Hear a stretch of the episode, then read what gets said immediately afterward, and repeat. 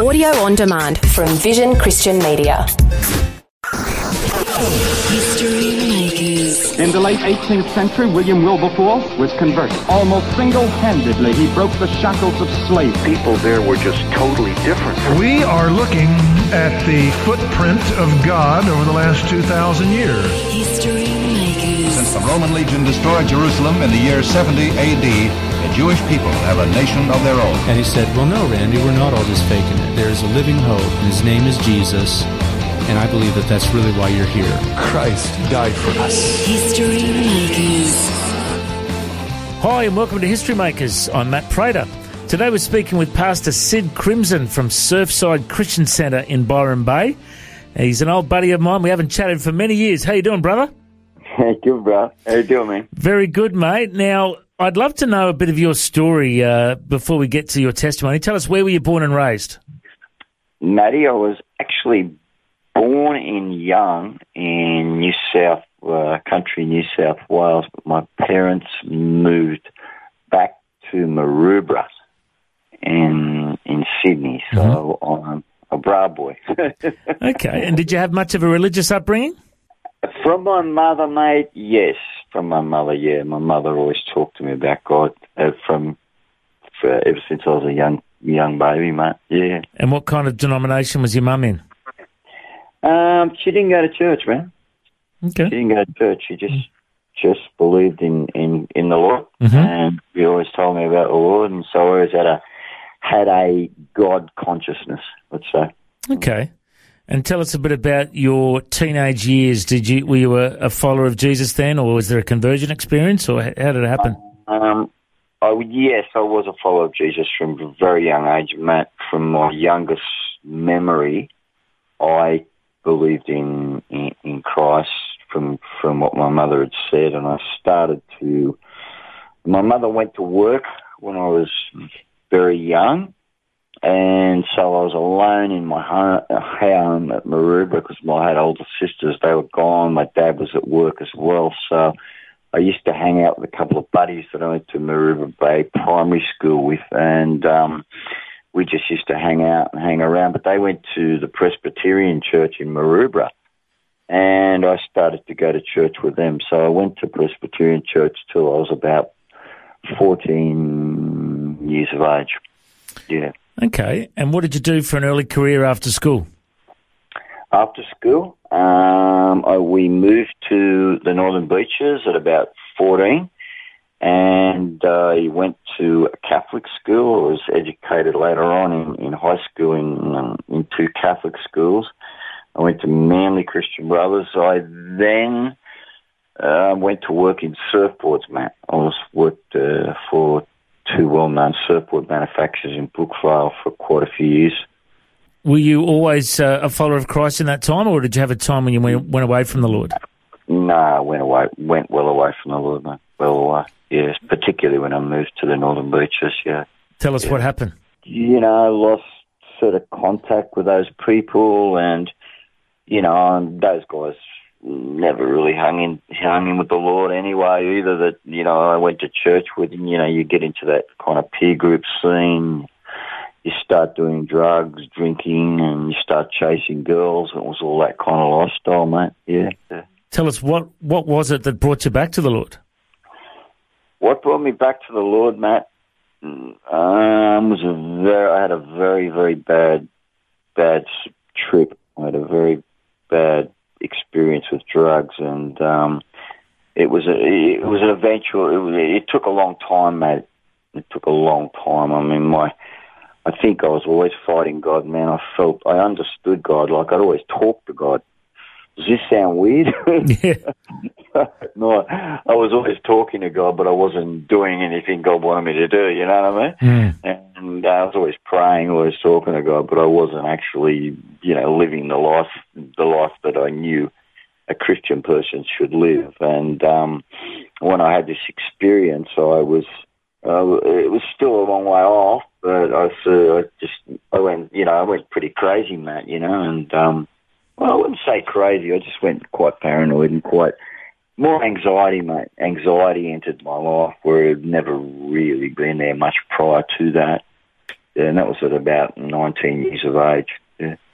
And tell us about when you uh, got back into church. What, what kind of church did you join?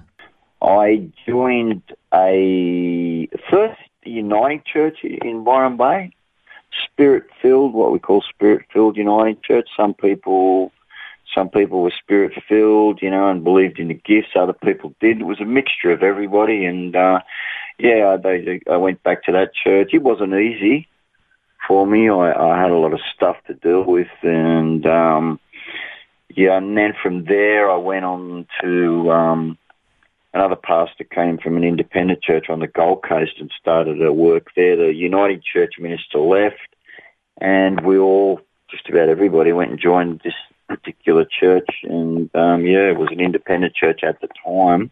It later became C3 Church, and we're all in there together. Yeah, so that, that was a good time, good period for me. And I remember me- meeting you. I used to be youth pastor at Coffs Harbour C3 Church, and we, we met through mutual friends at the time. And, and I remember hearing your testimony that you had had schizophrenia, and through praying on the beach every morning, you basically got healed and delivered from this. Tell us, tell us that journey. Pretty much, mate. Yeah, yeah. I um, I thought, mm, I thought uh, I received um, I received the gift of tongues, yeah, speaking in tongues, and I, uh, to be honest, I was quite um, I thought it was quite crazy because I, I um, you know, a lot of people had spoken to me against it, against that experience, and um, anyway, I received the gift of tongues, and a particular pastor said to me, "Man, you, you, you pray like that, and you'll change your life." And so I thought, well, I'm kind of going to give this a go because I I've got nothing else. Like uh, I just had nothing else, Matt. You know, I had no, nothing. I had no belief in myself, no nothing. That person could really help me. So I thought, okay, I'm going to give this a try. You know, I'll, I'll listen to what this guy said. And anyway, so I just started praying, and and I did. I, I you know, I don't want to sound boastful or anything because it's far from boastful, but I, I started praying, mate, radically, like I'd be doing. I'd be knocking out about seven, eight hours of day in prayer, man. You know, and um, and that's all I did. You know, for about a year and a half, two years, and um, but with that, instantly came this. I don't know. Everybody I talk, I th- I thought back about years later. I thought back upon those times, and anybody I'd run into, I'd start sharing the gospel with and this thing was starting to happen to me, and it was starting to happen, and eventually, I had agoraphobia too. I don't know if people I hope people understand that it's fear of open spaces, but um, it actually is just fear of fear. And I couldn't, so I couldn't basically go to church on my own, and you know, I wouldn't even walk from my house to Byron to go to church. But eventually, I started to walk to my, walk to my church on my own, praying. Then I ended up speaking on the streets for, for I did about 15 years standing on street corners, Matty, handing out tracts, preaching the gospel, all on my own. And it was just all, just all through the power of prayer, Matt.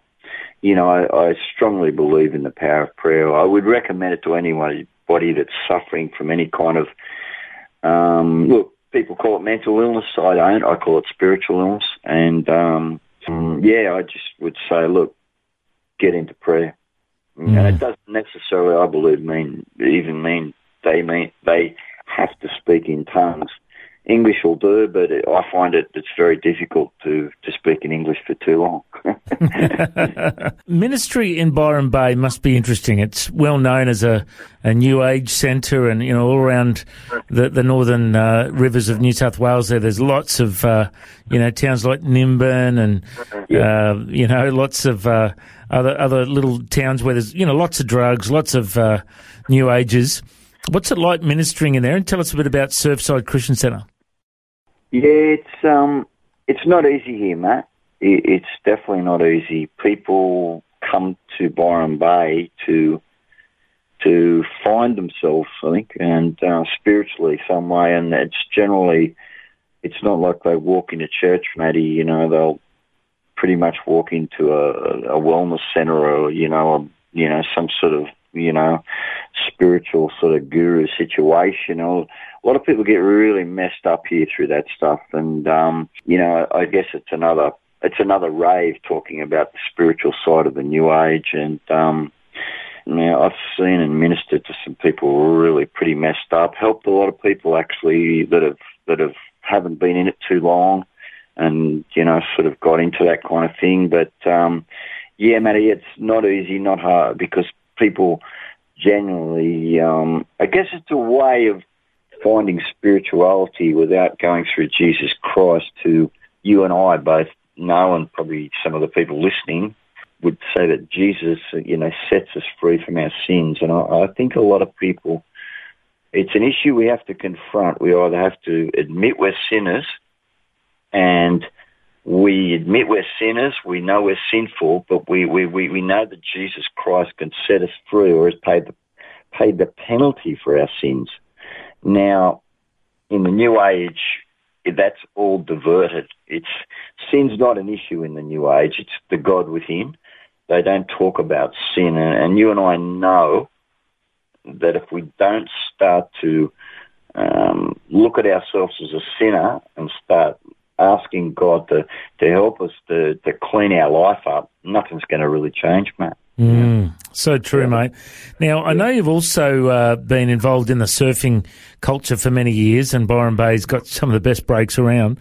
Uh, and I've I've had mates involved in Christian surfers over the years, and it's a great outreach. And a lot of surfers, you know, they they pray to the surf god Huey, and you know they they worship nature and all this kind of stuff. Um, tell us a bit about how you minister to surfies in uh, in your part of the world guess just hanging out and going surfing with them, man. Yeah, yeah. Particularly people. It's been a been a ministry that's um, you know like has evolved in my church on and off. We just take people for surf, particularly people from overseas, because we get a lot of travellers here now, Matt, and. Uh, church in Byron's very transient now, Matt. We get some really good people, we get some good families, but they'll they'll generally move on. You know, people move in and out of this town so quickly. You know, and um, but the travellers, it's awesome to say, hey, listen, we've got a surfboard. Take you for, a few lessons, and uh, you know, you can really connect. We've connected with so many people from overseas. For I have particularly, and a few few other people in my church for for years and years, Matty. We're talking like I'm talking 35 years now, pretty much, of connecting with people through through the surf. You know, mm. people just love it. You know, love to get on a board, love to have a get pushed onto a few waves, love to feel the thrill of standing up. Only a surfer knows the feeling. Yeah. well, mate, you know, Jesus walked on water. It's a it's a biblical precedent. That's That's right. That's exactly right. Hey, mate, I know that uh, you know you, you, you love to pray. You're sharing about that before, but tell us about your uh, heart for reading God's word. Like, do you have like a daily devotional plan that you follow? You know, you're a busy man. What do you do to, to get into the word?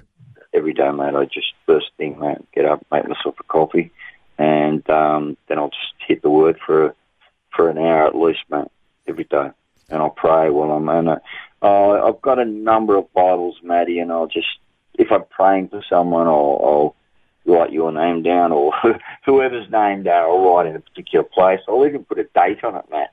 Mm. When I'm praying, any situation I pray for or whatever, I'll, if it's really, you know, touching me, I'll, I'll write a date on it.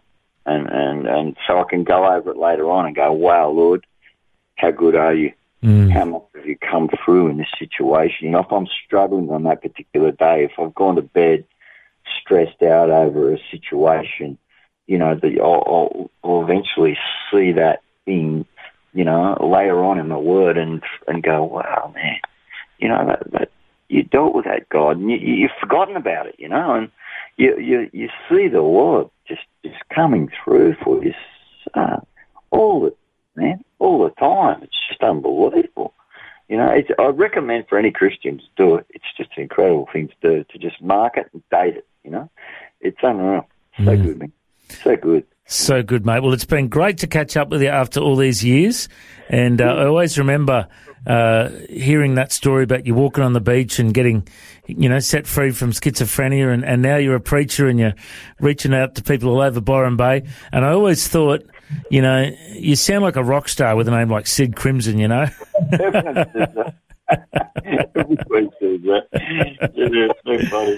now, if people want to find out more about uh, Surfside Christian Centre, is there a website they can go to?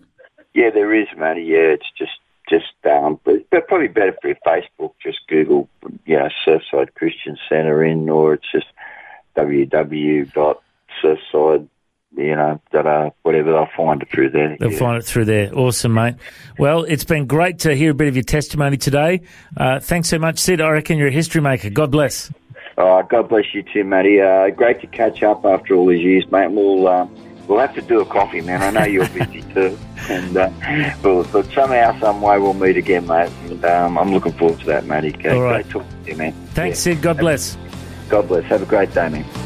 Thanks for joining us on History Makers. If you'd like to listen to this interview again, just go to historymakers.tv. There you'll find links to Facebook, Twitter, and Instagram. You can subscribe to our iTunes podcast or check out our YouTube clips. History Makers is a faith based ministry, and we appreciate all of your support.